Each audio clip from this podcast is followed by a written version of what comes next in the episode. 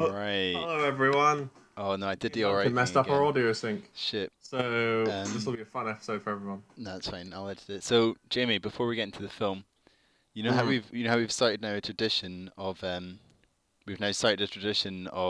new soft drink every episode for me. Okay, no one told me this. But... So I have here. I'm not gonna video record myself. I'll just give you the voice opinion on it. I've got here Lucozade Revive, orange and passion fruit, with B vitamins to help reduce tiredness. All right, are you hearing this opening here? Yeah, I've never heard of Lucozade Revive. What makes it different from Lucozade Sport, or Lucozade Energy? Lucozade Energy already existed, right? Yeah, it's new, Jamie. I don't know.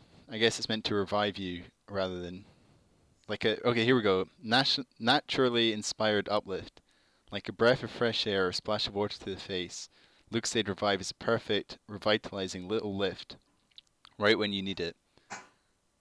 Take a break and awaken your taste buds with this lightly sparkling, naturally fruity drink that contains B vitamins so you can feel refreshed and get back to doing what you do best. So to me, that sounds a lot like just normal Lucozade. I'm pretty sure that's a pretty similar... Both normal Lucozade and the other two types of Lucozade, which were already also energy drinks. Well, yes. Okay, maybe so this maybe is more natural, or anyway, I'm going to take a sip of it now. You ready? Cool. I'm just having tea.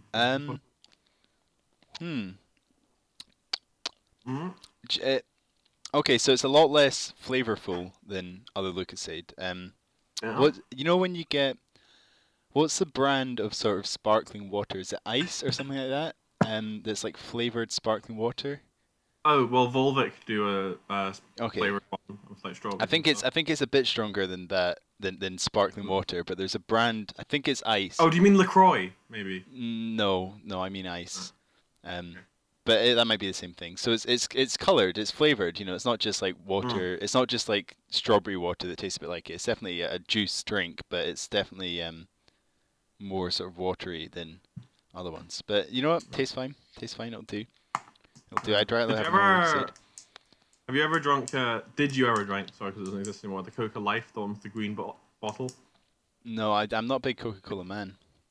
Ah, that was awful. Genuinely, I think it kind of came and went within a month because it was just so terrible.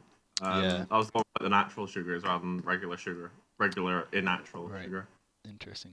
So that's the soft drink talk done. Do you know, I've realised that we've not told listeners what this podcast is about for the last few episodes, and we might have new listeners. I mean, I think any of them would have left at this point after clicking on a video about Catch-22 and having to listen to us talk about soft drinks for a few minutes. But we watch films that came out 50 years ago this week. Although we messed up the date this week. Did we? No, we didn't. It came out on Sunday. It came out on the 21st of June. Okay, it came out on 21st of June, which I believe is a Sunday. Yeah, it's on like the barrier of our acceptable dates. But that's fine. I don't know how any of us missed this. Any of us missed this. How we missed this, or any of the crew. Do you remember the first episode we had the crew? What was her name? Lisa. Yeah, Lisa. She was very important. Lisa fucked up this week. I think we should. Yeah, exactly. I think we should fire Lisa. It says 24th of June, you fool, USA. Mate, I looked it up and it did not say that. Catch-22 on IMDb, it says 24th of June. What the fuck was that noise? That was a motorbike. All right. Does that go past? Does that go past every time? I feel like that's been the last few episodes. Yeah, he just likes to go around the block, you know. Right. Okay, well, I'm looking on Wikipedia. I'm looking on Wikipedia, the great movie database in the sky. I'm looking on Wikipedia, and it says 21st of June. So. Well, it says 24th on IMDb. Absolutely fine. Not a problem. Not a problem. Yeah. That's sort of true. That is sort of true. But on the other hand, I do want to be right. So I'm just going to quickly look through again to see if they've got a fucking... Wow, your microphone's really fucking up in my ear, by the way. Do you want to switch to 4G, or should we just stick with it? I mean, I'm assuming it'll be fine for the podcast listeners. Yeah, it's gotten better, I think. What? I think it's gotten better. Okay, if you say so, bro. So yeah, we're doing Catch-22, 1970. Came out Sunday, June the 21st. Maybe that was the premiere, man. Maybe that was the premiere, and then it was released a few days later. Anyway, yeah. In some meaning of the word, it came out this week, so we'll go with that.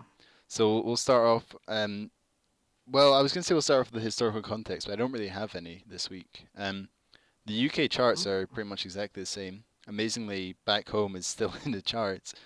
So we can make that joke. They'll never die. What's this? Is this the 7th week in a row where we've talked about the England World Cup squad's song Back Home? Certainly, this is the 7th. This is the 7th episode. This is the 7th week in a row. It's never not been back home the entire time we've been doing. Exactly. It. They have been sent back home, so it must go out the charts soon, because otherwise I'm gonna lose it.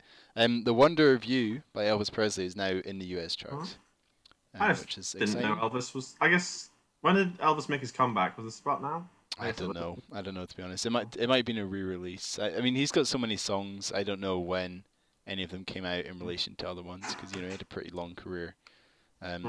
So it might be a re-release or something. But anyway, I noticed that was in the charts. So yeah, and that's about it. You know, I clicked for all the magazines, and I probably could have looked in more detail at stuff, but there's nothing jumped out at me. You know, they're still talking about Vietnam. They're still talking about this and that, you know, there was nothing, I'm sure stuff happened, you know, I'm sure if we really looked into it, stuff happened, but it's about the film, not the historical context, so, you know. Jimmy, are you there? I guess. Oh. Yeah, I'm there. Okay, cool, you dropped out for a second. Yeah, sorry. Yeah. Okay, so, where do you want to try and do your plot thing? I mean, it's not really a film you can do that with, is it? No. Catch-22 is about some soldiers on an island in the Mediterranean in World War II. Yeah. Our hero, or anti-hero, if you're going to be all douchey about it, is Captain Yossarian. Yeah. He doesn't want to fly anymore, but the relevant colonel keeps raising the number of missions that you need to do before you can sort of go on rotation, get out of it for a bit. So he wants to be declared crazy, but you know the doctor's like, nah, I can't call you crazy if you're wanting to stay on the ground, because that shows you're sane. The only way you'd be crazy is if you were wanting to keep flying. And then he goes, that's a catch-22, and then Yossarian. Well, then Yossarian says to him, like, so that the guys that are up there flying are crazy, and the guy's like, yeah, they are. And then he says, so if they came to you, and you know they're crazy, so if they came to you and asked you to stop flying, that's all they need to do. And he was like, yes, but also no, because then they would not be crazy, because if they were, So that's like that is the Catch-22. But I mean, Catch-22 is used throughout the film to describe. I was about to say basically every. I'm not sure if it is literally every. The film's basically divided into like shorts, as it were. Yeah. Revolving around the same group of characters. Usually the Yossarian, but there's a fair few without him. I think most, maybe not all, but most of the scenes at the very least revolve around some sort of Catch-22. Or I think what people tend to describe it is a circular conversation. Yes, that's the center of every scene, and some of them have more importance than others, but that's kind of the key thing that brings it together is these circular conversations of like logic on top of logic on top of logic about these like mundane things or about serious things. It doesn't matter. That's kind of how it goes. Yeah. It's very and so like the general sense that the film's trying to promote is this idea of sort of the war and the environment not making any sense as characters or struggle to hold on to their sanity. It's a very satirical novel. I'm not sure. Maybe we wouldn't go say it's a comic novel, but it's definitely every scene's like ridiculous and about sort of like showing it's about being satirical, as it were. Yeah. So well, I guess we should probably say that first. It's based on a book.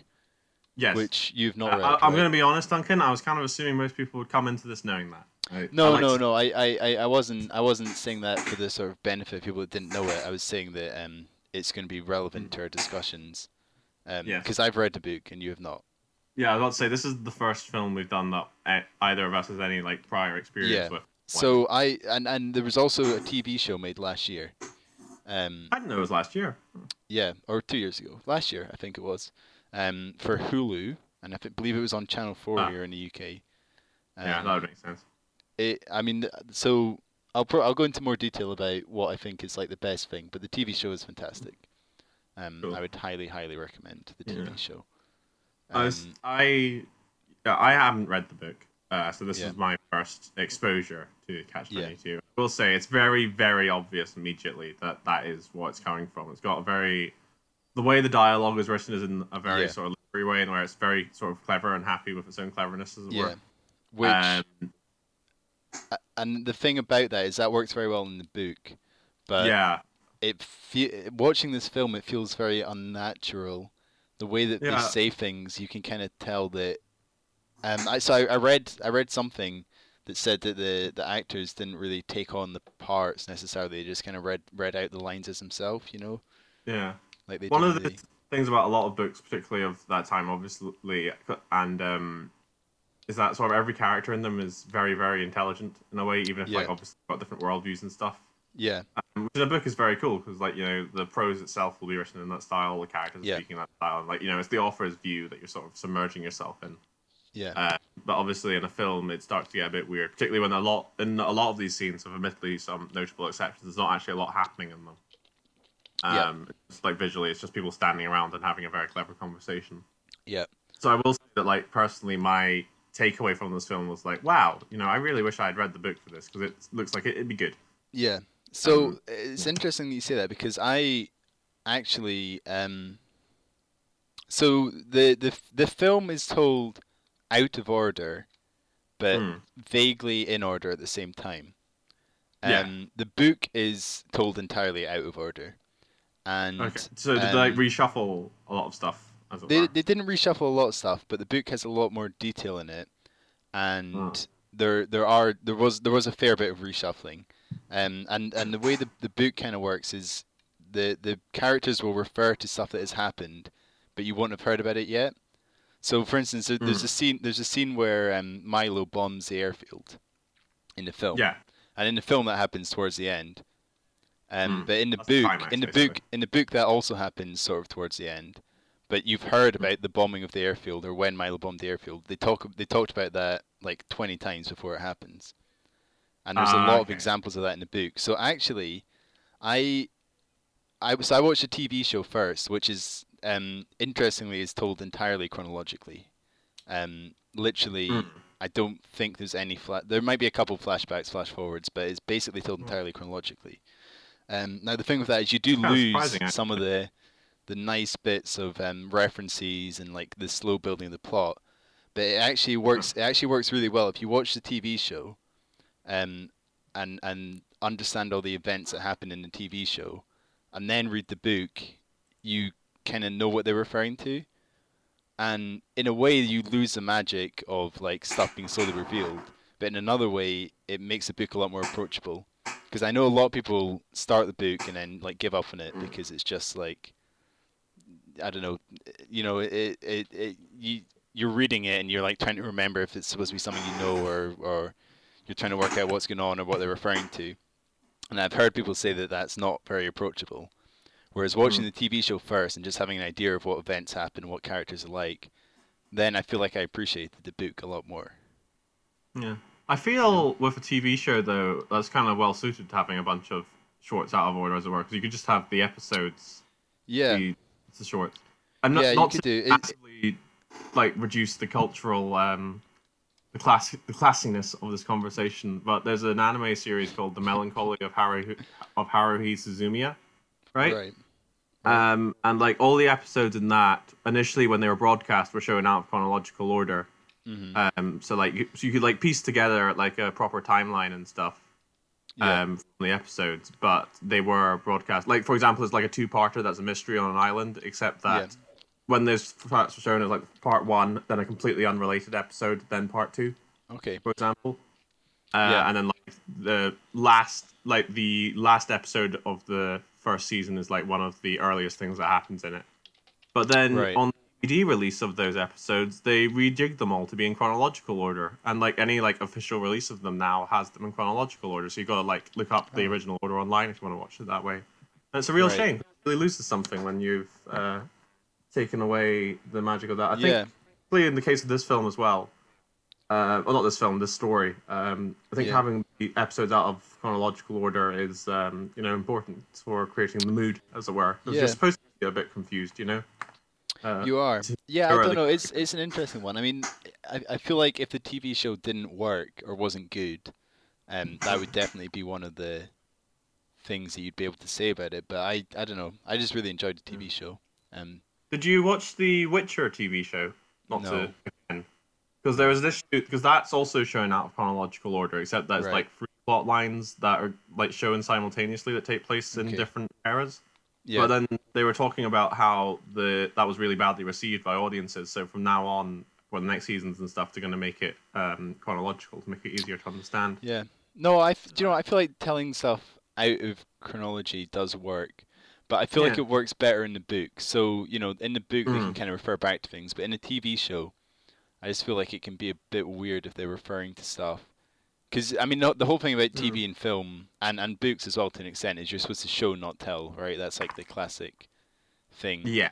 But you can't really, if you don't want to, if you don't, in the book you can write and say so-and-so happened and then not get into any detail about it. But in a film or a TV show, if you're trying to show something without, you know, you don't want them just saying stuff because audiences are expecting to have something to see. I mean, as you say, a lot of this film's just conversations and stuff. So people really want to see stuff. And if you tell it out of order, I guess. I don't know. I think, just speaking personally, I really like non-chronological storytelling because it's like a little puzzle you can solve and stuff. But I suppose, on the other hand, if you're showing it in film, it's better for like something that's a lot slower paced. Well, yeah. So like, you have time to figure stuff out. Yeah, I don't think it really works in the film because it's the amount. I mean, the book is a long book. I can't remember how many pages it is, but it's a chunky book, so it can kind of get away with that. But the film, to try and do a film out of chronological order, you really need to think about every specific thing you're showing. Yeah. Because the book has loads of subplots in it that are just not in this film at all. Like there's a subplot where they've made up a name to sign letters with, of like someone that doesn't exist or someone that's dead or something like that. I can't remember exactly what it is. And there's like a couple of them using this name and the signature to sign off on all sorts of stuff. And that's like a whole subplot that then, whilst a minor subplot, it fits into other stuff. And there's another subplot where, or not a plot actually, a plot point where Yossarian decides that he's going to try and fly as many missions as possible to get up to the limit, because so the limit's 80, and the idea is that before anyone reaches 80, he's going to raise the limit again. But if Yossarian just gets on every single plane that leaves, he'll get up to the mission count and then get out of the get to go home. So that's another whole thing that was missed out from this film. And I feel like there's the book has so many plots and subplots and characters and stuff that kind of really add to creating the whole world. Yeah. I don't know, the film kind of felt like it missed out on those, because it kind of picked and chose. You know, so if you're making a film from a book, you can pick and choose what you're putting in it. But when that book has so many references between events and between characters and going back and forth, it must be hard to pick and choose. And I feel like maybe that's a reason why the TV show is better, in my opinion, because it's got that time. It's got that time to fit in all the subplots and fit in all the characters. And so, just betraying your own opinion there, as it were, you would say you preferred the TV show. Yeah, by miles. I mean, there's a variety of reasons why. Okay, fair. So, I mean, another reason is the TV show's a lot more sort of stylized, and it's filmed in a lot more. It's a lot like brighter, because this film's almost dystopian. You know, everything's like very grey or brown beige, and the TV show's really light and bright, and I feel like that fits in more with the satire and the. Sort of, I mean, getting back to what we were saying 2 weeks ago about Westerns, the thing about deserts is that they're not very visually interesting a lot of the time. Yeah, well, they can be, though. I mean... Yeah, I mean, that was the thing, like, Lawrence of Arabia and stuff, obviously, were all desert films, and, like, they're all great, but it is also very, very easy when you're dealing with a flat, what is, like, by definition, a flat, featureless landscape, to have it be a bit boring. Yeah. So, I guess the thing... This is another thing I read. I'm pretty sure I read all this shit that I'm saying on Wikipedia. Not my opinions, but these little facts. Was that a lot of people felt that this was Oh no, I think it was the Ebert, Roger Ebert review of this film. Oh yeah. A lot of the film is kind of shot like a war is hell film, you know, like the classic everything's dark and grey and stuff. When actually that's not what the book's about. The book's about like the general struggle to survive, and it's just told within the context of the war. But okay. Yeah, if that makes sense. I don't know. It feels like it was kind of the whole dystopian thing kind of didn't fit in with the humor and stuff. Okay. I don't know. I think I get what you're saying. Yeah. Yeah. I mean, I think it's still a pretty clear theme. Like, war is bad is very clearly in the text. It is. It is. Yeah. Yeah. But it's not so much war is bad in terms of like having to live in the desert and stuff. It's the fact that you might get killed at any moment. Yeah. And that's the key thing of the book and the TV show and stuff that doesn't necessarily translate as well to this one, I don't think. Yeah. Because it doesn't have like the humor just feels so kind of at odds with the way it's shot, and that's the same thing we were saying with the way the people are acting, with the way they say the lines and stuff. Is the lines are obviously sort of humorous, these like intelligent little points, humorous lines, but then the actors are so realistic and stiff, and then you know, I'm gonna disagree with you there. I like the way this one's acted. I think it works well, having them mostly play it straight, as it were. I think it's a good contrast in terms of like the dialogue and what's going on. I would say like I can't remember his name. The guy who plays Captain Yossarian is probably my least favorite, but I think that's just because he sucks. The guy in the TV show is so good. Right. I'm just gonna keep like selling this TV show to everyone because it's great. But I think everyone else does a pretty good job. The guy who plays Milo is pretty good up until the end, which is pretty good. I think at the end he lets the mask, not even a mask, but he sort of. I think what works about Milo as a villain is that he's very cheerful and he really does not see what he's doing as being wrong. Yeah, exactly. But towards the end in the film, his performance sort of lets us sort of. I absolutely agree. Absolutely. At least something else slip in there, whereas I wish if it just kept it to the sort of cheerfulness, I think that would have worked a lot better. Which is another thing that the TV show does. Yeah. But other than that, I thought the guy who played what's the name of the guy who dies? The 20-year-old Dobbs. No. No, Nately. Nately. Martin Sheen's in this. He does a pretty good job. Although he doesn't get a lot of scenes. I'm guessing his character was more major in the book. Yeah, I think so. Orson Welles is in it. He does a good job. Yeah. Well, yeah, he does pretty good. I like it. The thing is, in the book, I feel like a lot of the characters are more major. Yeah. Like they've definitely. So, for instance, Major is a bigger character in the book, whereas in this he features in one scene. Slightly weird thing is that just because they only had a limited selection, I assume most of the shorts they chose sort of feed together into the overall plot, as it were, with the glaring exception of the major stuff, which is weirdly isolated. In the book and the TV show, Major, there's a whole background. So Major's dad fought. So the Major was born, and his surname is Major, obviously. And then his dad thought it'd be funny to change the birth certificate so that his first name and middle name are also Major. Which is why he gets made a Major. So he's called Major Major Major Major.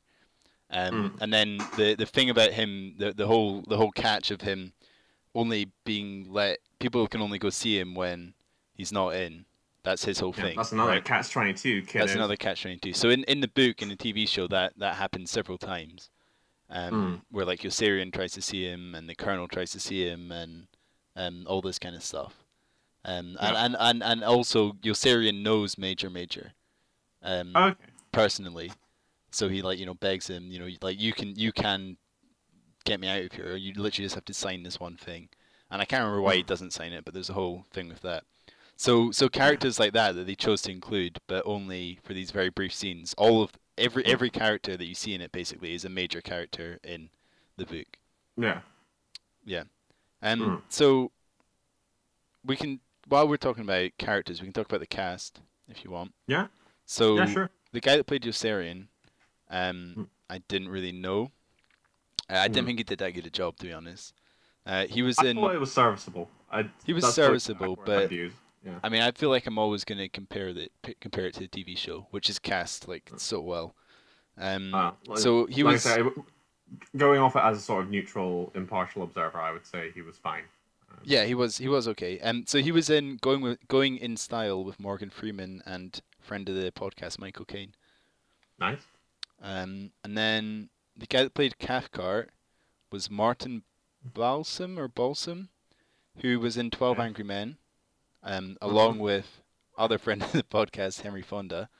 Of course. And he was also in Tora Tora Tora, which I think we'll watch. Oh, at some point. Thought that came out earlier in the year, because. I think there was like another release date that we can take advantage of. Like the two, like when you look at like 1970, the two big film releases of this year are the MASH film and Tora Tora Tora, and we definitely missed MASH. We missed MASH, yeah. I think Tora Tora Tora maybe had its initial release we've missed, but I'm pretty sure there was some loophole that I found because I'm really keen. We'll figure out some way to it looks interesting. Stick it in there. The guy that played Nately, do you know who that was? Nately? Oh no, I didn't know. It was Art Garfunkel of Simon and Garfunkel. Oh yeah, of course. And he cites this film as a reason that their band broke up. Huh? Because they both wasn't had that roles. Bad, eh? They both had roles in it, both Simon and Garfunkel, and but then they cut Simon's role. Okay. I was about to say, I didn't notice him.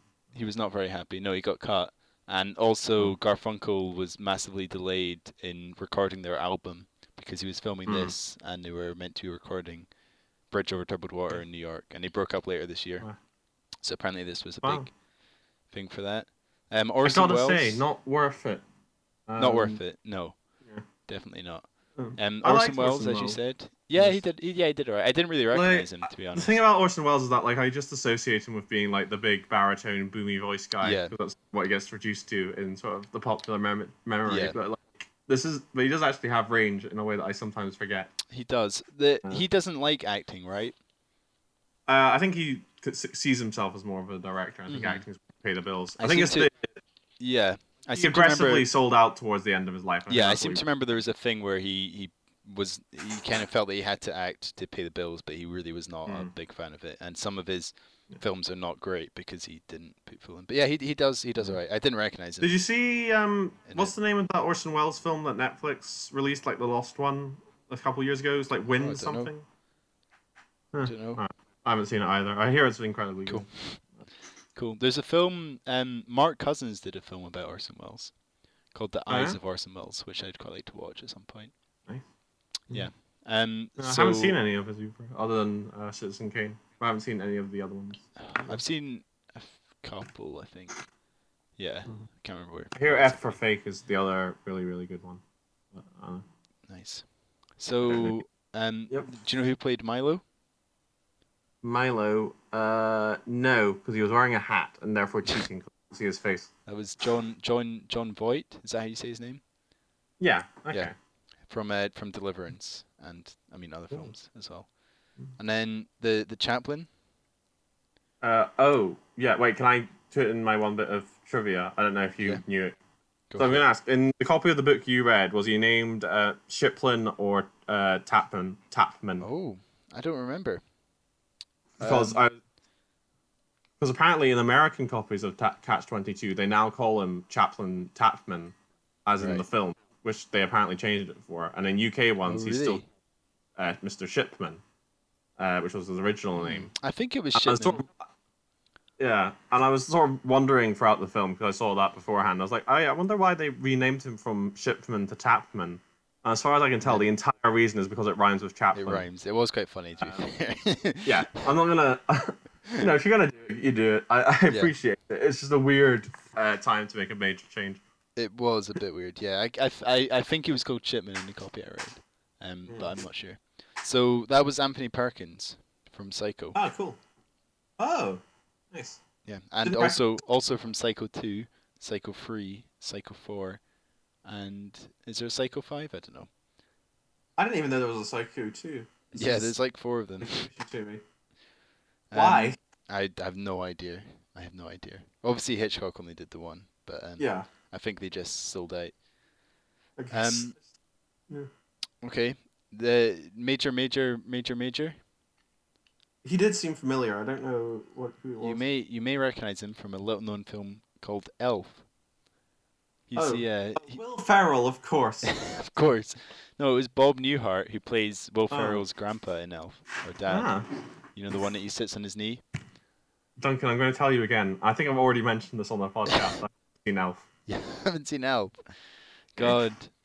Oh, I think you did mention that, because I think I said we'd do a Christmas special in, 30 years. All right, fine. Exactly. Well, he's the narrator from Elf, Bob Newhart.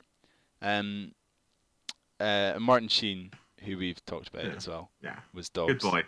So he kind of looks like his son, doesn't he?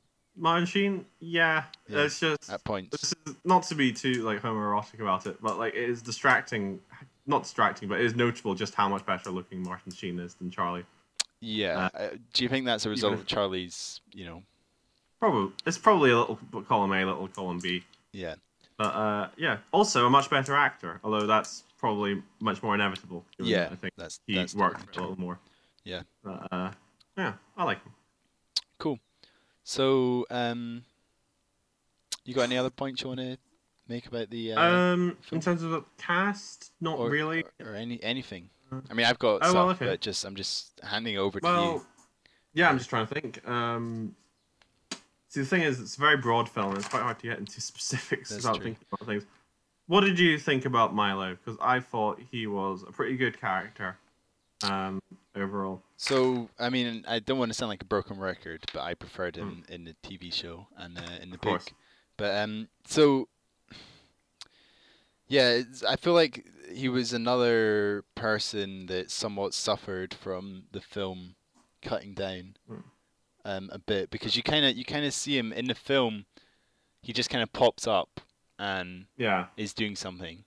Shall I sort of describe the experience of the film, and then you can fill in the blanks, as it were. So in the film, Milo, I think even maybe the second scene of the entire film says that he's got an idea for selling stuff, and making a profit, and he said selling supplies. So he initially says blankets, and then we find out in the next scene he's also been selling parachutes. Yeah. And the idea is that he's going to turn a profit, and this will be great for everyone involved. Anytime he takes someone's stuff, so he leaves them a share in the company. And then sort of throughout the film, it's sort of a running subplot. So every now and then, Milo will sort of pop back up, and he's in the middle of some sort of lucrative deal. But it's always getting ridiculously far away from anything that an army would actually use. There's one where he's on the coastline, and he's sort of trading statues for some sort of paintings or something. Yeah. But then eventually Milo makes a very bad investment in cotton, I think it is. I think it's cotton, yeah. So he fills up a warehouse with it, and he points out that the men can't eat this, so it's useless to them. But then the Germans say that they'll take the cotton off their hand if they bomb their own airfield. Yeah. Which they do, because it's good for everyone. And that's the ultimate mix. Absurdity. Yeah. And so there's a sort of...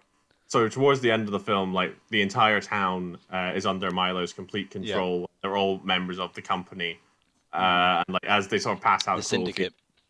The syndicate, that's it. Sorry, and they start enforcing curfews, beating people down the street, and Milo's saying when Yossarian confronts Milo about the death of Nately, who died in the bombing raid, Milo has the delightful line that if he just understood basic economics about supply and demand, then Nately wouldn't have had to die now, would he? Yeah. Died a very rich man, which is of course a bit of absurdity about I don't know, profiteering, capitalism, its petty cruelties, or its unfeeling machinery, and of course the good old military-industrial complex. Yeah. No, I thought it was. I guess maybe just because. It's hard for me in my own little bubble to necessarily sympathize with the experiences of people in war in quite the same immediacy as I do with Milo stuff, which is a lot more relevant to life as I live it. So that stuff hit me a lot more, or at least resonated. I don't know. So I liked him, but yeah. I would say he's my favorite character.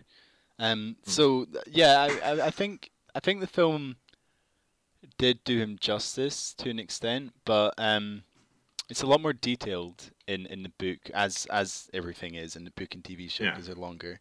And you kind of the way I felt about it in the film is in these things, in the other mediums, shall we say, you see, or out of the media actually, you see like the slow build up of the syndicate, which I feel like you misses out on.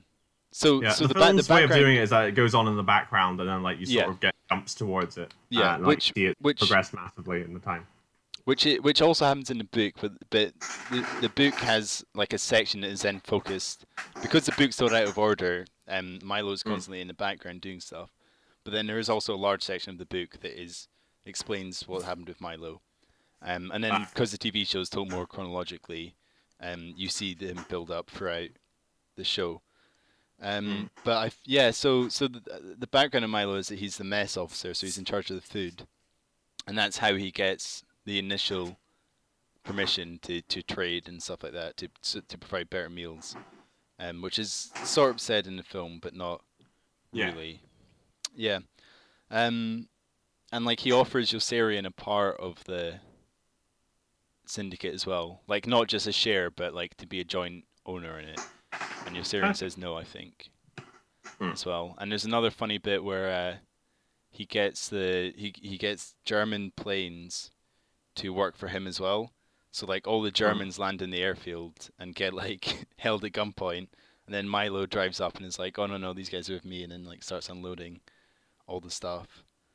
And it's just it's things like that that it like slowly grows, and he takes Yossarian to meet some like sultans in the Middle East to trade oil and stuff like that. And yeah, I just feel like that's not shown as well in the film until suddenly he owns all of Rome. You know, it kind of feels like it's a background thing, and then suddenly it's like the main thing. Whereas in the book, there's more of the slow build towards it. I don't know. I think obviously you can't have that quite the same level of slow build up. No, exactly. Doing it as a film, I think this probably was the smarter route to take. Than that. No, I mean Milo is definitely one of my favorite characters, along with Major, but he got kind of fucked over in this film. Major is a genuinely pretty funny character. I like these. Yeah, he's. I mean, he's great in the TV show. Like the actor, the casting is a lot better in the TV show, in my opinion. As you have said, yeah. As I've said. Other discussions that I liked thematically. I really liked the old Italian man and his. I was about to ask what you thought about that guy. Yeah. Well, I think I'm very. Maybe just in light of recent events, I have been thinking a lot recently about, you know, how all great empires must die and when will ours inevitably fall. Sort of the old man sort of talks about that. He sort of discusses like the American arrogance, as it were, how all great empires eventually meet their end. You know, Rome, Persia, ancient Greece. To think anything else is arrogance. And yeah, I don't know. Like I say, it's just something I've been thinking about recently, and it's always nice to see it reflected in entertainment. Dark Souls is also about that in my relentless pursuit to drag everything we do down into the mud. Yeah. But, yeah. I don't know. It resonates with me. I think it's important. I wonder if that would have maybe resonated in a different way in 1970. Yeah. Because obviously that would be Vietnam. That would be past the peak of American exceptionalism, obviously, but it would be just before its downfall, and certainly 1953, which is when Heller originally wrote the novel, would have been the exact apex of it. Yeah. So that's just an interesting thing to think about. I don't know. What did you think about it, Duncan? Well, I mean, I think it just shows how people take advantage of situations. I guess, I don't know. Like the whole character is a clever one. You know, it shows how you can get. I don't know. I mean, I like that character a lot. Yeah, but I feel like you've covered it. Yeah, I should say the Italian man's main thrust of his speech is that he's saying that Italy's managed to survive for so long because it's too weak for anyone to really bother. Yeah, with, exactly. Like, destroy it, and they just go along with whatever happens. Yeah, which is, I mean, it's a way to survive, to be honest. Yeah, might be true. On the other hand, he did mention Rome in his speech, so, you know. Yeah. Regardless, it doesn't work out too well for him in the end anyway. So no, all his horrors get taken away. Yep. Speaking of, Duncan, did you know that this is a book, a major work of literature written in the 20th century? Do you know what that means? Do you know what that means will inevitably happen? What? woman gets killed, and it's about the male character's development. Yay! So we can discuss that. Especially in this film. This film's, pretty sexist, or certainly ignores the woman, mostly. Yeah. They have a much bigger place in the say the line book and TV show. Great. Yeah. I'll take your word for that. But no, definitely you are right. I mean, on the one hand, it is sort of an inevitable thing, focusing on the Second World War, planes with all men in it. That is going to be like that. But in the book and TV show, oh my god, they have a bigger part. Like the nurse has quite a big part, and explains how she feels more than just like the one monologue. And there's the various like female characters, prostitutes and stuff. Whilst they are prostitutes, they actually have stuff to say, which only happens once or twice in the film, and not particularly. Yeah, well.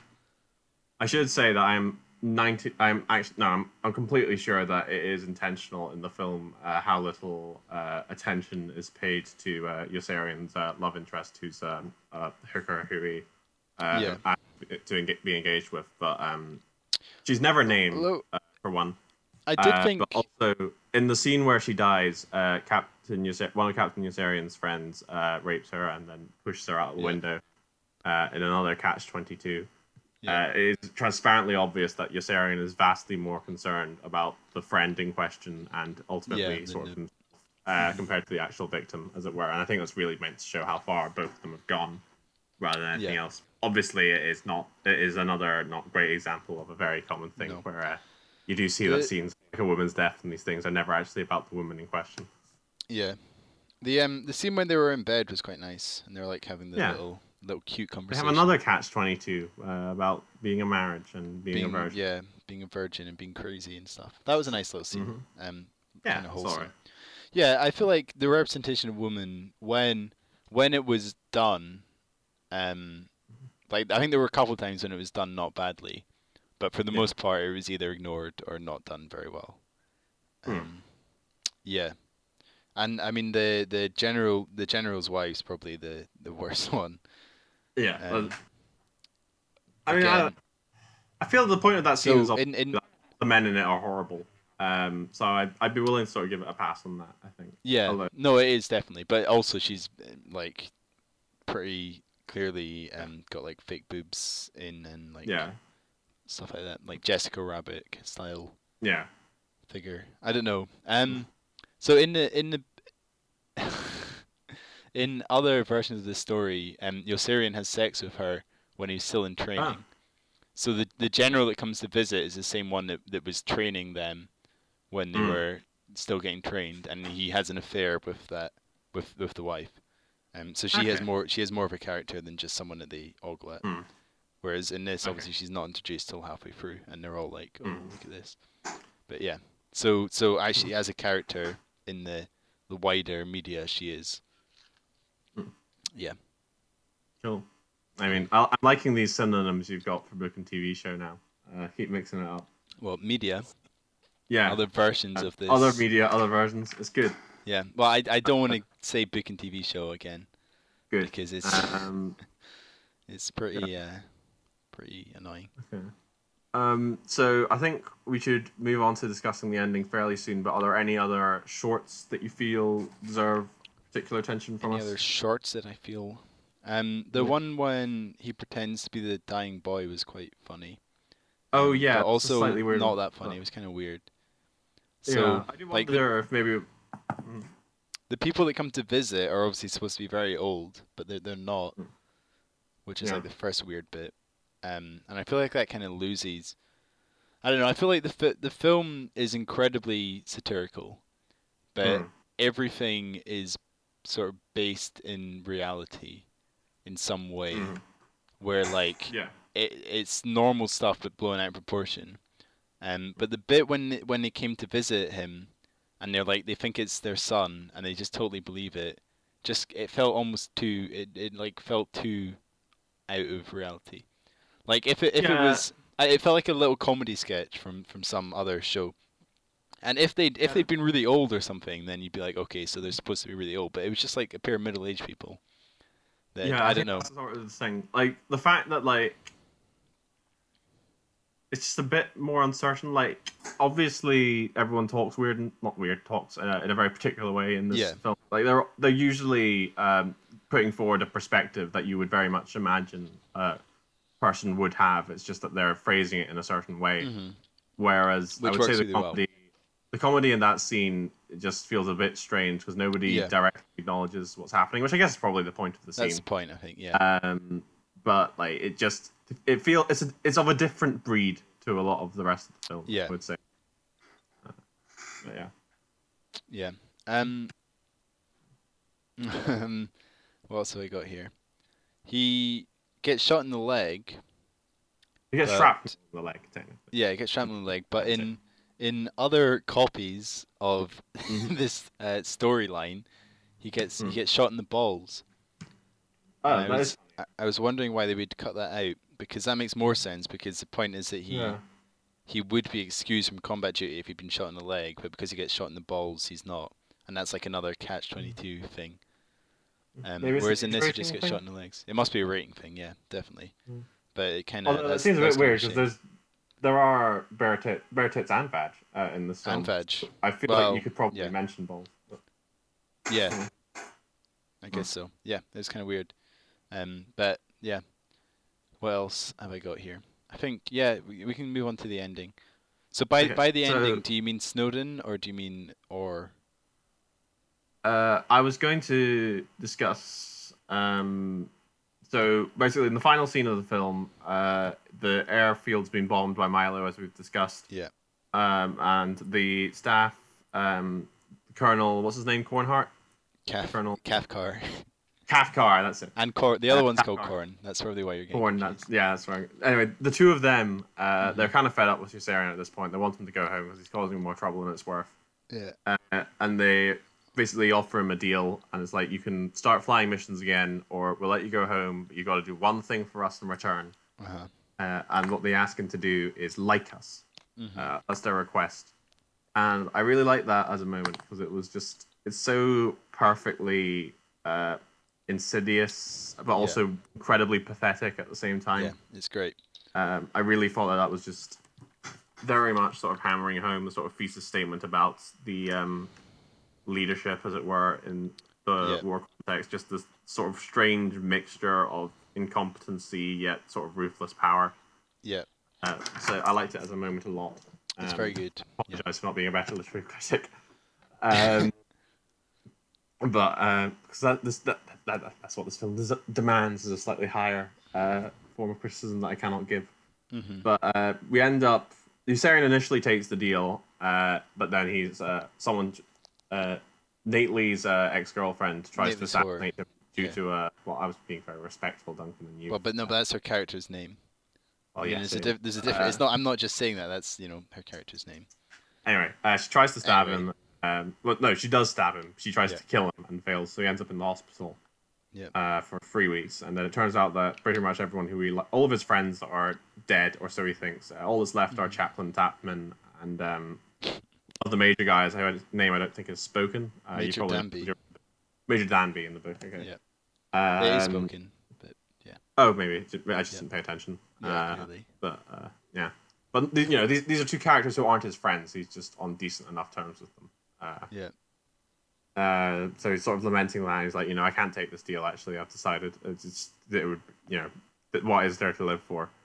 And they say that actually one of his friends who kept crashing planes into the ocean has successfully escaped to Sweden on a life raft. Yeah. He was crashing all those planes as practice, and it succeeded. He's gotten out. Yeah. So inspired by this, Yossarian jumps out of the window and makes a mad break for freedom to the sound of Stars and Stripes Forever, and gets in a little dinghy.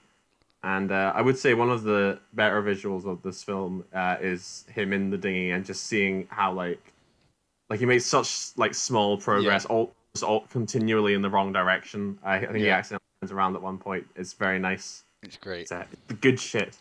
Yeah. And that's how the film ends. Yeah. So what did you think of that? I thought it was good. I mean, it's a good ending. Or in the book, it's a lot more developed because he shares the tent with Yossarian, and basically he tries to make the tent as comfortable as possible. So he builds a stove and stuff. Yeah, that's done in the film. And this is that it's in the film for like one scene. Yeah, that's done. Yeah. But basically he tries to make the tent as comfortable as possible, and it really annoys Yossarian. But then he realizes that it's because Orin knows that he's gonna run away, and he wants the tent to be as nice as possible for Yossarian. And another bit in that's not in this film.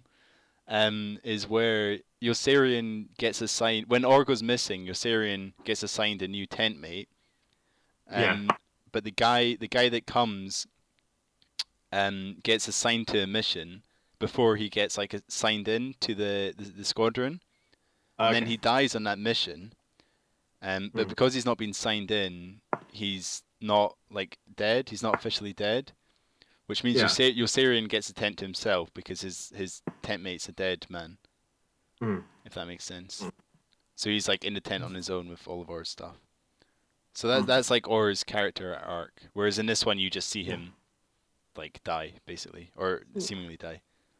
Yeah, I don't know. You get a sense of friends. Yeah. I should also say that much like the titular Catch-22, the film itself is also circular, in that. Much like last week's film, Valley of the Dolls, we get a scene from the ending out of context to begin the film, and then the film starts proper. That's right. And then you get the ending again. By that time, at least, I don't know if it's the same for you, but at least for me, both times that those films did that, I had completely forgotten about the first scene by the time it came back. Yeah, I mean, actually, I had forgotten that last week did that until you said that, and then it took me a few minutes to think about it. Yeah. Definitely. But, you know, works very well thematically here, obviously. Yeah, it's good. I mean, it immediately establishes the sort of out-of-order thing of it. I mean, as always, the thing with these media res things is that because, when you're watching them, these are two characters who you don't know and have no context for. It's obviously not going to stick in your mind that much because you can't really engage with it properly. I don't know if it was different for you, but I didn't, recognize the figure as Captain Yossarian even, after we met him, quote-unquote, properly. So that's, yeah. I don't know. I was never oh man, I wonder how Captain Yossarian gets stabbed, which I think is kind of maybe what you're supposed to feel about that. Yeah, maybe, I don't know. It's a good ending. It's just kind of renewed hope kind of thing. Very morally justified on Yossarian's part. I don't think it's supposed to be a decision you question, but just in case it is, that's my take. Yeah. So another good bit is when he is nude for a fair bit of the film. Oh yeah, he starts refusing to wear a uniform. Nobody really cares because they just kind of. Well, the kid. I mean, it's another example of the kind of leadership thing because they care initially, but then the big general says, you know, if this man's a hero, he can decide whether or not he wears his uniform, and then they all go, oh yes, I agree, sir, you're right, and then he's basically free to not wear it. This is a good film if you like watching ass, I gotta say. You know. Yeah. Just you got plenty of that. Plenty of ass. Not the Valley of the Dolls, I guess, but you know, a worthy second. Yeah. Definitely. Yeah, I guess that's clearly the point where the film has got the film's never really that sane, to be honest, but certainly this is the point where it is full on insane, just constantly. Yeah. Good stuff. Yeah, good, isn't it? So, have you got any more points about the plot? Not really. The thing is that just because the film is basically a series of vignettes, is the word which I forgot. Yeah. Right. It's hard to sort of talk about the plot as a whole as much as just that was a funny scene. That was. That's that true. Was. Well, I mean, the main plot revolves around the death of Snowden. What did you think about that? Did that scene haunt you sufficiently? No, not at all. Not even when all his guts fall out? Well, I'd say the very end version of that scene where Snowden dies, all of his guts fall out, and that is a bit gross. But it didn't hit me as haunting, I'll be honest. Okay. But maybe I'm a sociopath, or maybe it didn't accurately call it. Do you know what it is haunting in, Jamie? What? The TV show. Oh, of course. Well, I'm sure. It's pretty haunting in that. Yeah, it kind of works in this, but it's kind of weird the way it's shot. Yeah. Yeah. Yeah, I think that's my last thing about the plot. So, all the hairstyles people have are very 70s. Would you agree? That is true. Yeah. They don't feel very. They don't feel very World War II style, which I guess true. Is I guess that's a symptom of films of a certain time. They kind of, or even if they're set historically, they generally in some way reflect the time that they're made. So. Yeah, I think like when they feel like no one's particularly going to notice or care. No. I think it maybe does kind of help a bit because it does sort of make the film feel very timeless in a way, which I know isn't. This isn't a film where it's supposed to feel timeless. Well, but, it kind of is to an extent. I was about to say, it's like other than the specific references to Italy, there's not that much to clue you in that this is a World War II film specifically. It could be like Korean War or Vietnam. Well, it couldn't be Vietnam because it's a very different war, but it could be other wars, you know. But I feel it does help it. Although not as much as Too Late the Hero, which was basically a Vietnam War film. This one is definitely a World War II film, but it doesn't go out of its way to. I mean, you never see any Germans in it. Yeah, or any Italians that are, as in soldiers. Yeah, they never do anything that would actually positively help a war effort either. I don't think. They pretty much always just waste time. Yeah, that's pretty much it. Well, a lot of time's wasted when you're sparing lives, obviously, but they don't kill people as they're supposed to. No. Although they also very much aren't on any kind of moral crusade either, which is a nice line to walk in terms of characters. Yeah, I don't know if you saw, this film didn't do very well commercially. I didn't see that. The theory behind that is because the American public were obviously kind of sick of war at this point. Yeah, and this is such a war. The way it's shot makes it a war film. Well, that's the sort of weird thing, because MASH did do very well that year, enough to inspire an incredibly successful sitcom. And obviously, I think that's because MASH is very much born out of this apathy towards war. Yeah. And I feel like this film, well, Catch-22 sort of comes from a very similar place in a way. I think it does, but not this film version as much. Yeah. I mean, this might just be because I read that review by Roger Ebert, who he also said that you really need to have read the book to appreciate this film fully. Yeah. I don't know. I feel that's just something people are always going to say if they have read the book, you know. Yeah, well, this is true. This is true. Yeah, I'm not sure. Like, just I guess because this is the first time this has really been relevant. Can you think of any book to film adaptations you particularly like that are better? Well, I mean, Jurassic Park's my favorite film. That's true, but I would say Jurassic Park and, to in a rare out-of-character move for me, Class It Up, The Godfather, which is also based on a book, are both adaptations, but they're both basically different stories, as it were. But they make enough changes. Yeah, I mean, Jurassic Park's pretty similar, but it's it's fairly different at the same time. I've not read The Godfather, so I can... No one has. No, that's true. I think we've got it somewhere, but... Yeah, my parents have it as well. Yeah. But, It's aggressively a paperback, I would say. Right. Great. But yeah, I can't think of any time I've seen a book to film adaptation of a book I've already read, and I was like, yeah, this is good, you know. Yeah, I don't know. It's perhaps a fool's enterprise, but I'm sure I will finish this episode and then immediately think of one that's fantastic. Well, you can record a little like disclaimer at the end or something. Yeah, I'll send you a live action footage bit of me saying like, "Sorry guys," and I'll do the thing with my hand across the screen. That's very important. Trainspotting is a good one. Oh, cool. I never read Trainspotting. Well, I'd recommend you read Trainspotting. It's a good book. Yeah, I should read more books as a whole. I feel it's a very great weakness in my character. Definitely. The film reminds me a lot of Slaughterhouse-Five, which is a book I've actually read. I've not read that one. Oh, okay, then we can't do a discussion. It's very similar in terms of its tone and writing style and subject matter. Do you think you would read Catch-22 after this? Yeah, I watched the film and I came away from it thinking, yeah, I should buy the book. All right. Well, I think be the film's main mission, so you know maybe it did succeed. Maybe I could lend you my copy. Although it might be... Oh, well, I'll be honest, don't do that, because I will never, ever return it. I will forget immediately. Well, it takes me a long time. Fair enough. Yeah. So, yeah, that's... I think that's everything about the plot. I got some trivia about the film. Okay.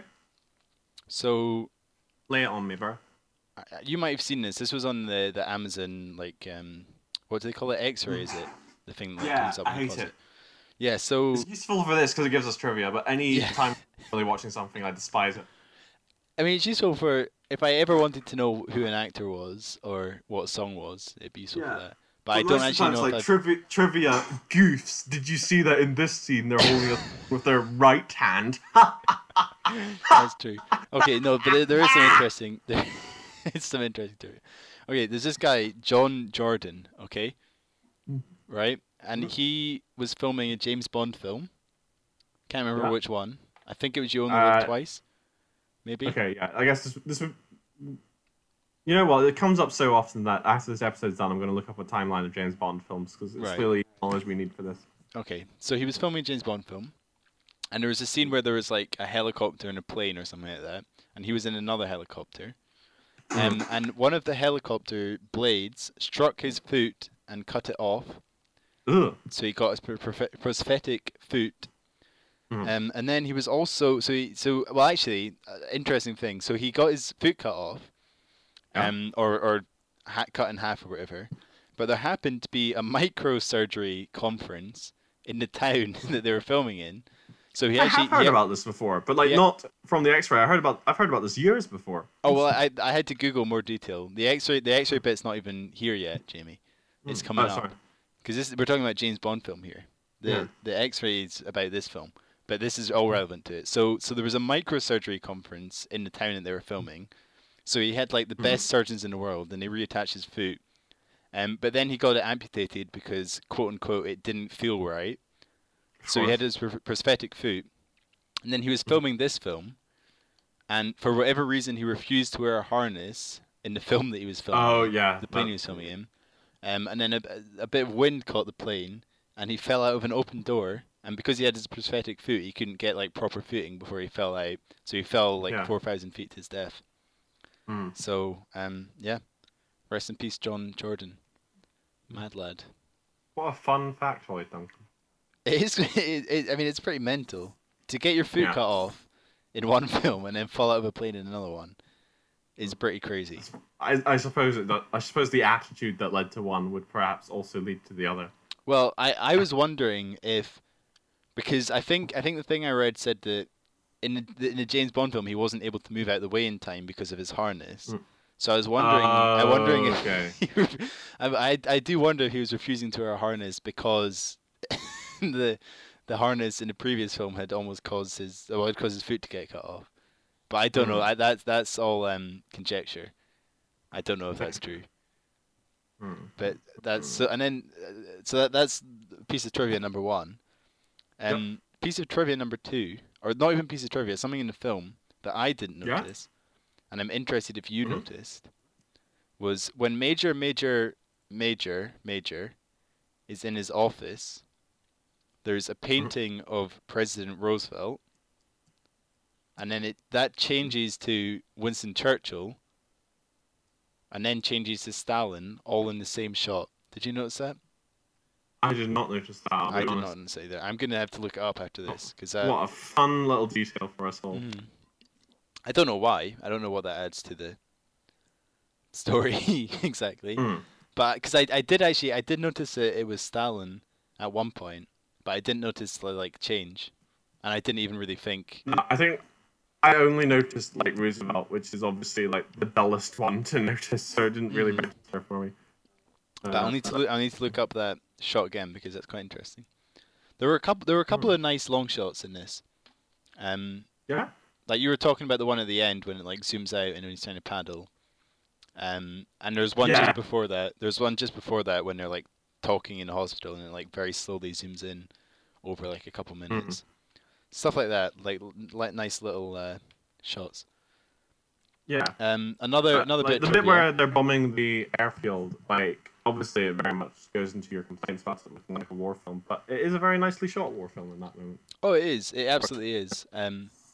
Yeah, I feel like if I hadn't seen the TV show, maybe I wouldn't have even thought about it.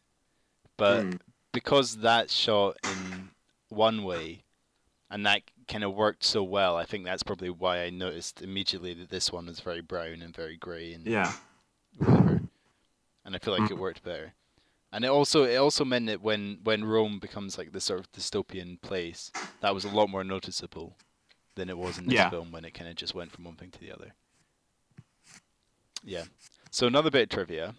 While we're talking about filming and whatever, there is, I didn't even write this one down, but I've just remembered I read it. So there was they were trying to work out how to film in the bombers.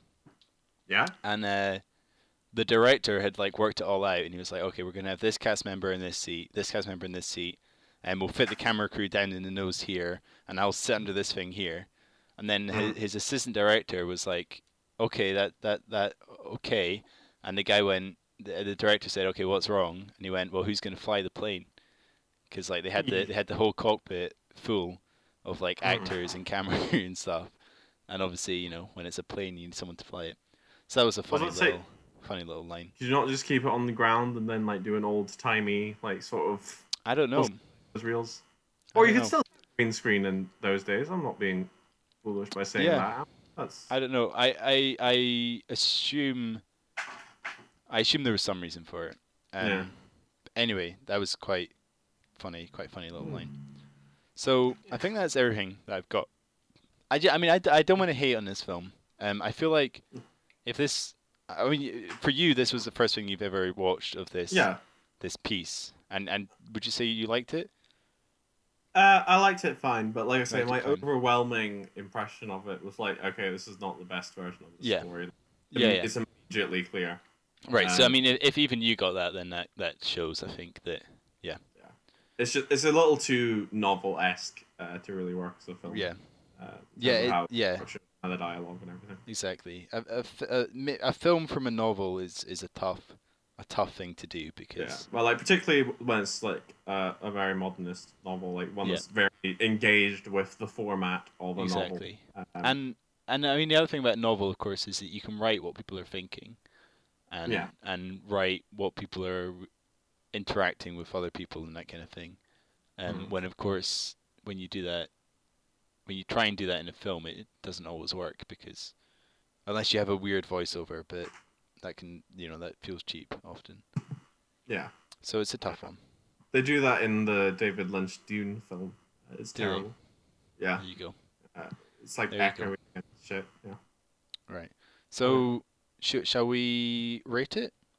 Yeah, I'm going to aggressively put this as a watch it if it's on. That is the exact point where I would put it. And I would say read the novel instead. Yeah, well, I would put it, if for some reason you have no access to the novel or TV show, then watch if it's on. But otherwise, I'd say don't watch. Read the book, watch the TV show. They're both great. I would put both of them in like by the Criterion Collection Ultimate Edition. But this film, I would probably say it's definitely a story that you should experience in some form. So if you are in this magical hypothetical world where the film is the only thing you have access to, then I would race it to and actively seek it out and watch it. Yeah. Okay. Just it's not that's true about it. And I can't imagine that world ever existing because it is much cheaper. Not cheaper, but you can buy a book easily. It's pretty old, you know. You can buy it. Maybe I'll put it... No, do you know, I'm going to put it in Don't Watch, because I think even watch if it's on. I think if someone says to you, do you want to watch this film? I would say don't say yes, because you're going to spoil the experience. The experience that you can get from the book or the TV show. I would say the book, obviously. But if you hate reading, there's a great TV show, and watch that. Okay. Because... I'm sticking with watch it if it's on. That's okay. Well, I'm saying don't watch. So that's cool. Cool. Those are our ratings. So now we move to the last 5 to 30 minutes of the poddy, Yeah. Well, do you want to... I've already, in my immutable fashion, decided what we're watching next week. Do you want me to tell you now, or do you want me to tell you later? Go for it. Go for it. Not tomorrow. Next week we will be watching The Conformist, right, which is an Italian film. Is supposedly one of the best films ever made. Okay. And it was released in the Berlin International Film Festival on the 1st of July, so we can watch it next week. And also it's available free online, which is the best and most decisive factor in us watching a film. That is quite a large one, yeah. Yeah. Good. So that'll be my turn to purchase that one, yeah? No. And then it'll be your turn the week after. Yeah. Cool. So what have you been up to? Or what have I been up to? So well, we can start with me if you want. Yeah, start with you. Go for it. Okay. So do you remember several weeks back I told you in our private lives about the itch.io bundle for racial equality? Sure, I remember all our conversations. Well. I'm gonna brand you a racist very soon, Duncan. Anyway, that bundle had 1,500 games for $5, and I mentioned it to you in the context of it being not easily, but one of certainly the best deals I would say probably in gaming history. Wait, 1,500 games? Yes, the deal's over now, Duncan. I hope this is a valuable lesson. Are you kidding me? Did it have good games in it? It had a lot of very good games in it. It was all indie stuff. That sounds really key. But, you know, now I own 1,500 games. So I started playing one today. It's called Death and Taxes. It's very built off... You play as like a Grim Reaper and you decide who lives and who dies. It's built very much off... It's very clearly inspired by Papers, Please. Right. You've played, right? Yeah. So it's quite interesting. It's very... Like, Papers, Please is about... the intersection between your morality and doing what it needs to survive. I would say that Death and Taxes is more about the intersection between your morality and doing what you're told, or deference to authority. That sounds like Catch-22. Perhaps. A little bit, not really. So it's quite an interesting game because when you're going around, when you sort of do, it's like a game where it's just like intended to be played multiple times. But like on the first go through, you don't really know how the systems work or what you're supposed to be doing. So like you sort of automatically defer to doing what you're told to do just because it's like the only thing you have to grasp on, and it's the only thing that sort of comes with negative consequence. That's obvious. So I've been playing through that, doing a first run through this afternoon. It took about 4 hours. And it ends very badly, but it was a very engaging time. But as you play through it, you get more knowledge and you figure out how to how to gauge what's going on behind the scenes and actually affect things in a way you want to. So I've been doing very briefly starting a second playthrough where I'm a bit more in control of what's going on, but I still don't know nearly enough to make a proper difference. But I'm gathering information. It's becoming a very engaging time. I'm enjoying myself greatly. Good. Yeah. Well, I would recommend I should get that bundle. That bundle has been away for about a week now. But, why didn't you tell me about it, man? I told you all about it. Yeah, you probably did. I have no recollection of that, but I'm sure you did. I can share you the download links for a couple of them, because there are some games that I already own in it. Yeah, it's sick. Cool. Okay, so that's what you've been up to. Mm. So, yeah. I've also been playing more Spider-Man, but I talked about that last week. Yeah, you talked about that last week. Have any updates? The last half, the last fifth of the game sucks. In a weird way, because they decide to introduce like 6 more bases and like 20 or 30 more crimes, and those are the worst parts of the sandbox. They all suck. The combat in this game is not fun when you're having to do a lot of it. Yeah. But on the flip side, the plot gets much more interesting all of a sudden. Nice. And I feel the game would be much stronger if it started there, and like sort of gave it a bit more time. Started at the end, so kind of Catch-22 style. No. Just if it started with the prison break, and then like you had the Sinister Six, and then like you maybe like put all 6 of them on the map at once, and then like you could sort of do them in any order you wanted. Like that would be a very fun sandbox game. Whereas right now you do 80% of the game about one villain, and it's not super great. And then like at the very end, it's more exciting. Yeah, you have all of them. Yeah. But you sort of like shuffle all the Sinister Six off super quickly, so you don't really get any time to know them. That's true. All right. A shame. Well, fair enough. Yeah. So I got Disney Plus. Ah, cool. When are you going to share me your password? Jimmy, you're not allowed to do that. Wow. Are you? I don't know. I got Disney Plus. I watched The Mandalorian.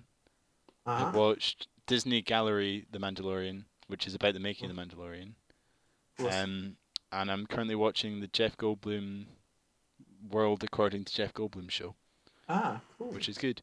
The making of The Mandalorian thing is incredible. So do you know anything about it? I know Werner Herzog was involved in the making of Baby Yoda, which is very amusing to me. Other than that, not too much. Right. So basically, so they had this thing, right? Called, so obviously traditional, or not traditional, but you know, now traditional filmmaking, you have a green screen or a blue screen. Yeah. And you film on that. And then there's been, so one of the main players, or one of the main people involved in Mandalorian is Jon Favreau. And he did The Lion King and The Jungle Book, the new ones.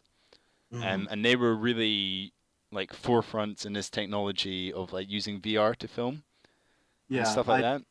I didn't see the new Lion King. I've not seen it, but I've seen the new Jungle Book. So the main thing the new Jungle Book did was, they still had green screens and stuff, but they had these giant screens, where they could like project shadows and stuff on. Because one of the main issues with a green screen is getting the lighting right for whatever the background's going to be. So what they did for the Jungle Book is like, if they had elephants running past, they'd have these huge screens with like light and elephant shadows moving across them, and that meant that all the reflections and shadows and stuff were correct on the actor.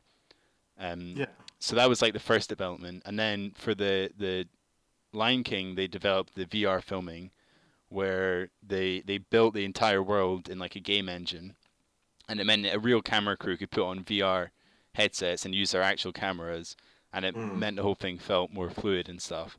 And then after that had all been filmed in like the very basic game engine thing, they would then build out the world. So I've not seen that film yet, but I want to see it now. But for The Mandalorian, they went one further, where they had this thing called the Volume. And it's this room that is literally every single wall is like a screen. It's like a circle of screens, and the ceiling is a screen as well. And there's no gaps between any of the screens. It's just one continuous screen. And they can project. It's like sort of like a dome in an observatory. Like exactly. TV screen, And they can project anything onto that screen, and they can program the backgrounds that they put on the screen to work with the cameras. So as the camera moves, the background moves as it would in real life. And that means that like all the reflections on any of the actors are perfect because the screen is exactly what would be there. All the lighting is like done by the screens. They don't have to worry about any of that stuff. And they've got, like, the main character is wearing like a super reflective armor, which they would just never do before because of the issues of lighting and reflections and stuff.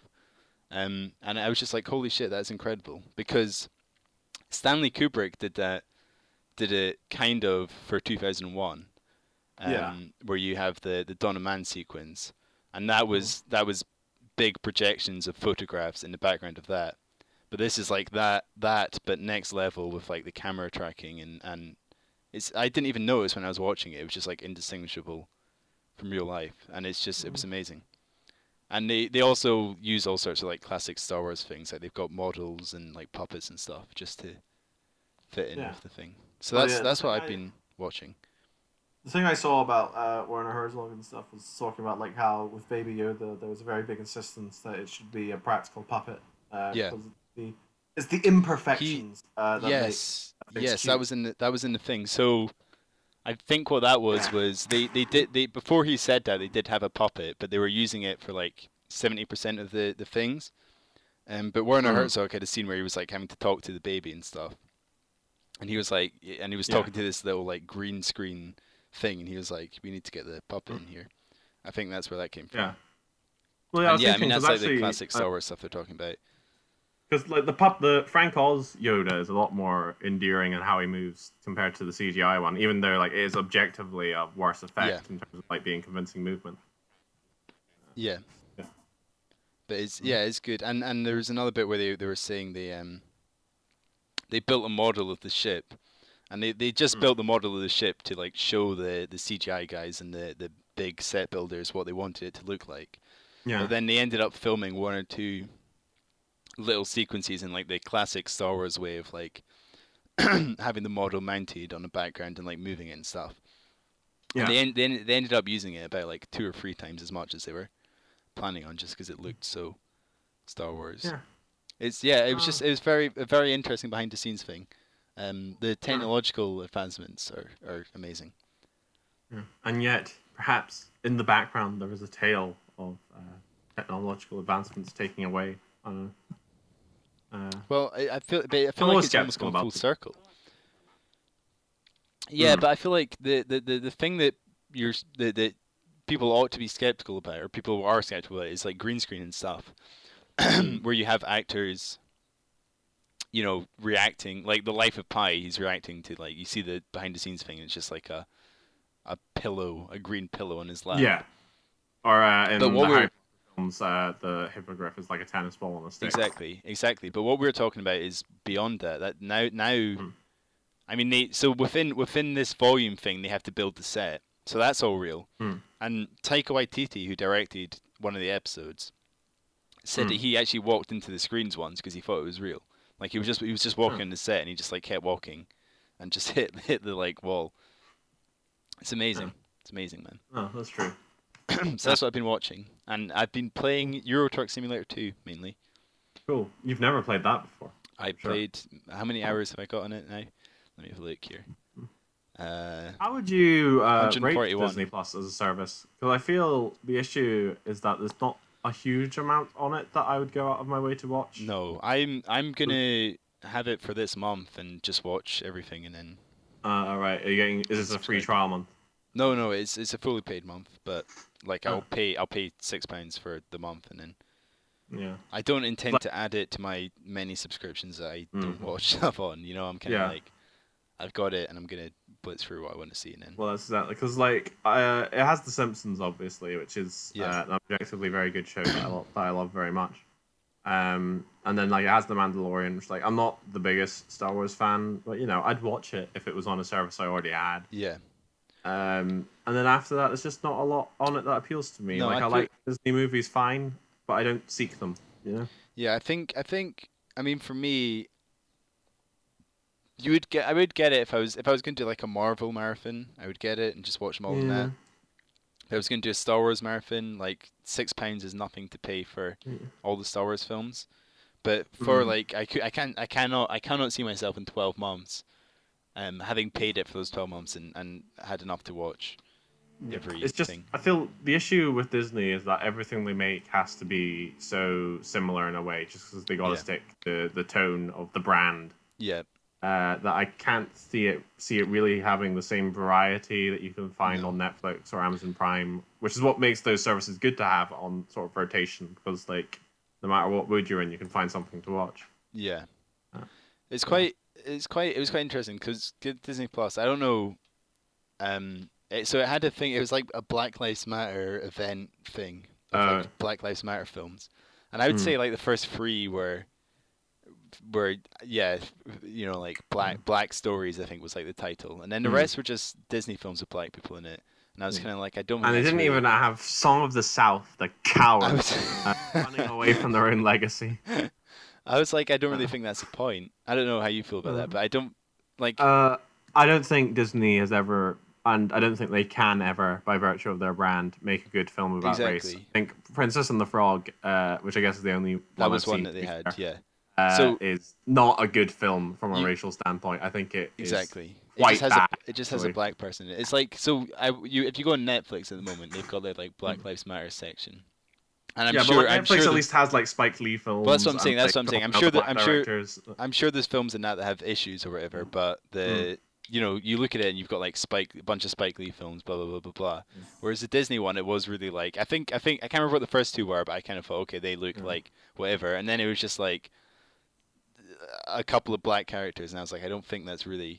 I mean, I guess it's still black voices, it's black representation, but it just felt kind of like they were just trying to like force it, you know, like the force it in. I don't know. Yeah. Princess and the Frog. I don't know if you've ever seen it. But it's a very weird time because it's like set in New Orleans, and it does that Disney thing where like it's very much about celebrating the culture, but it also has to like have this like good white family who are like very rich, but like they love going down because you know she makes the best sugar pastries in town.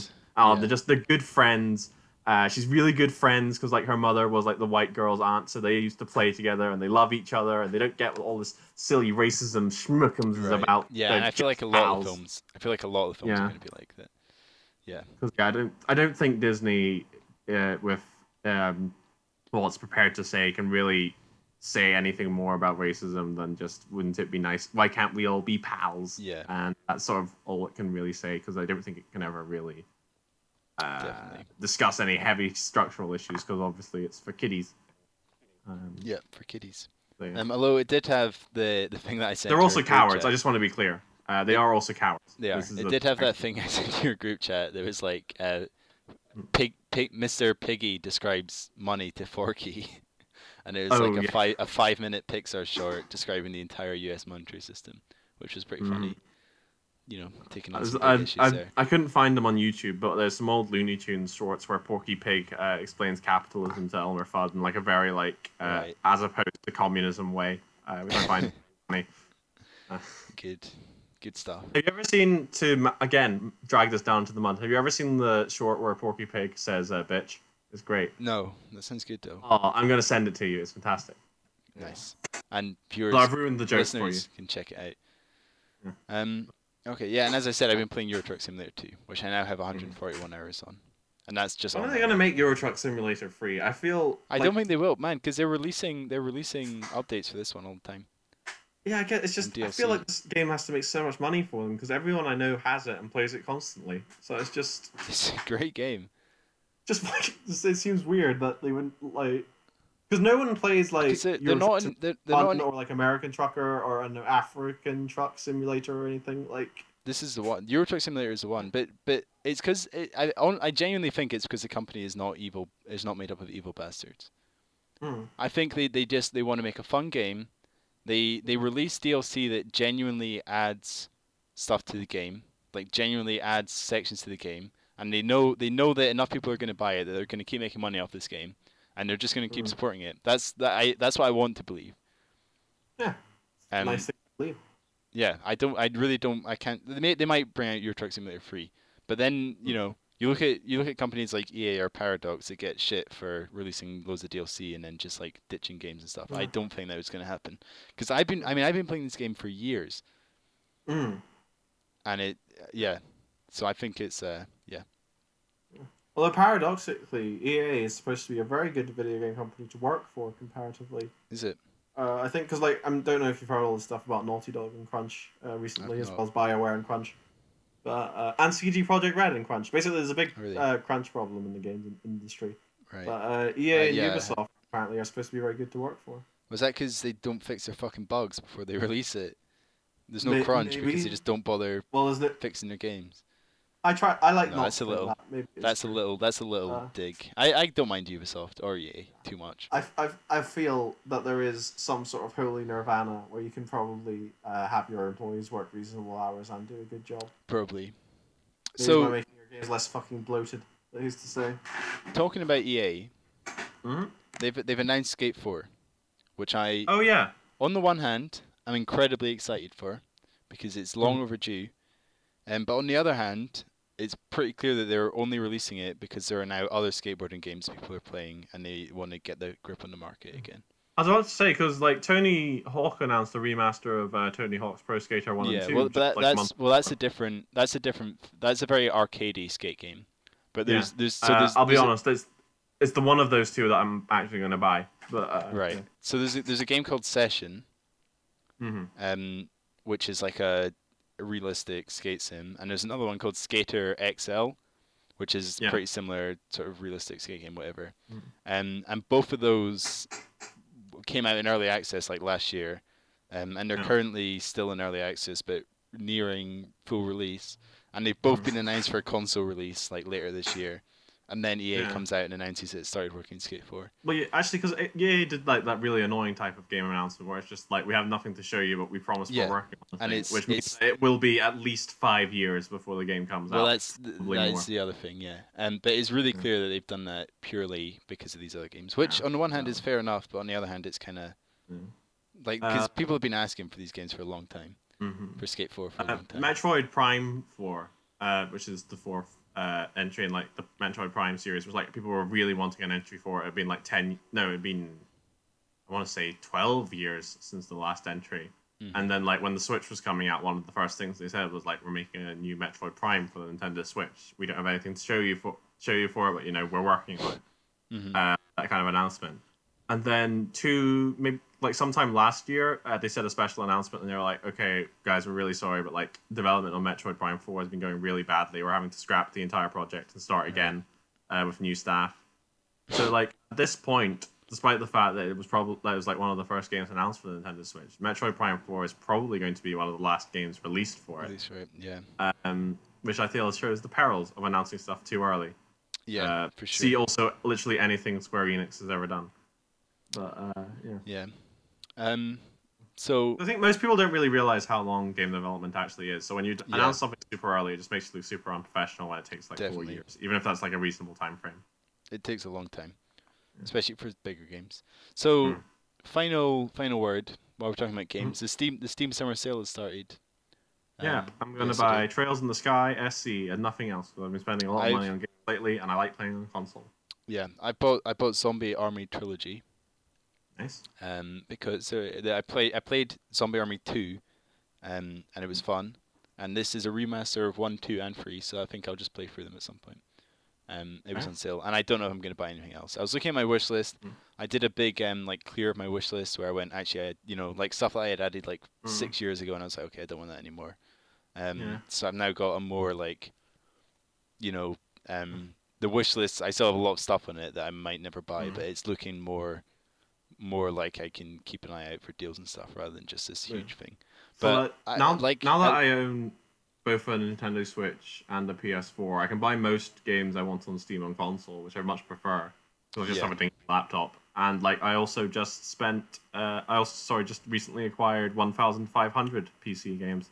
Yeah, I think that's more than I've got, man. I'm looking at my Steam library and I've got 600. So they're all arty games, so they're all an hour or 2 hours long. But I mean, so a lot of mine are as well, or a good few, good amount of mine. Mm. All right, well, I'd better call it there, I think. Yep, that's an hour and a half, which is our max. Thanks for listening. As we said, we love you, all five of you. As we said, I would recommend reading Catch-22. I personally would recommend watching the TV show as well. Cool. And Jamie is going to read the book for next week so that he can talk about it. 10-year anniversary. All right, well, bye guys. Thanks for listening.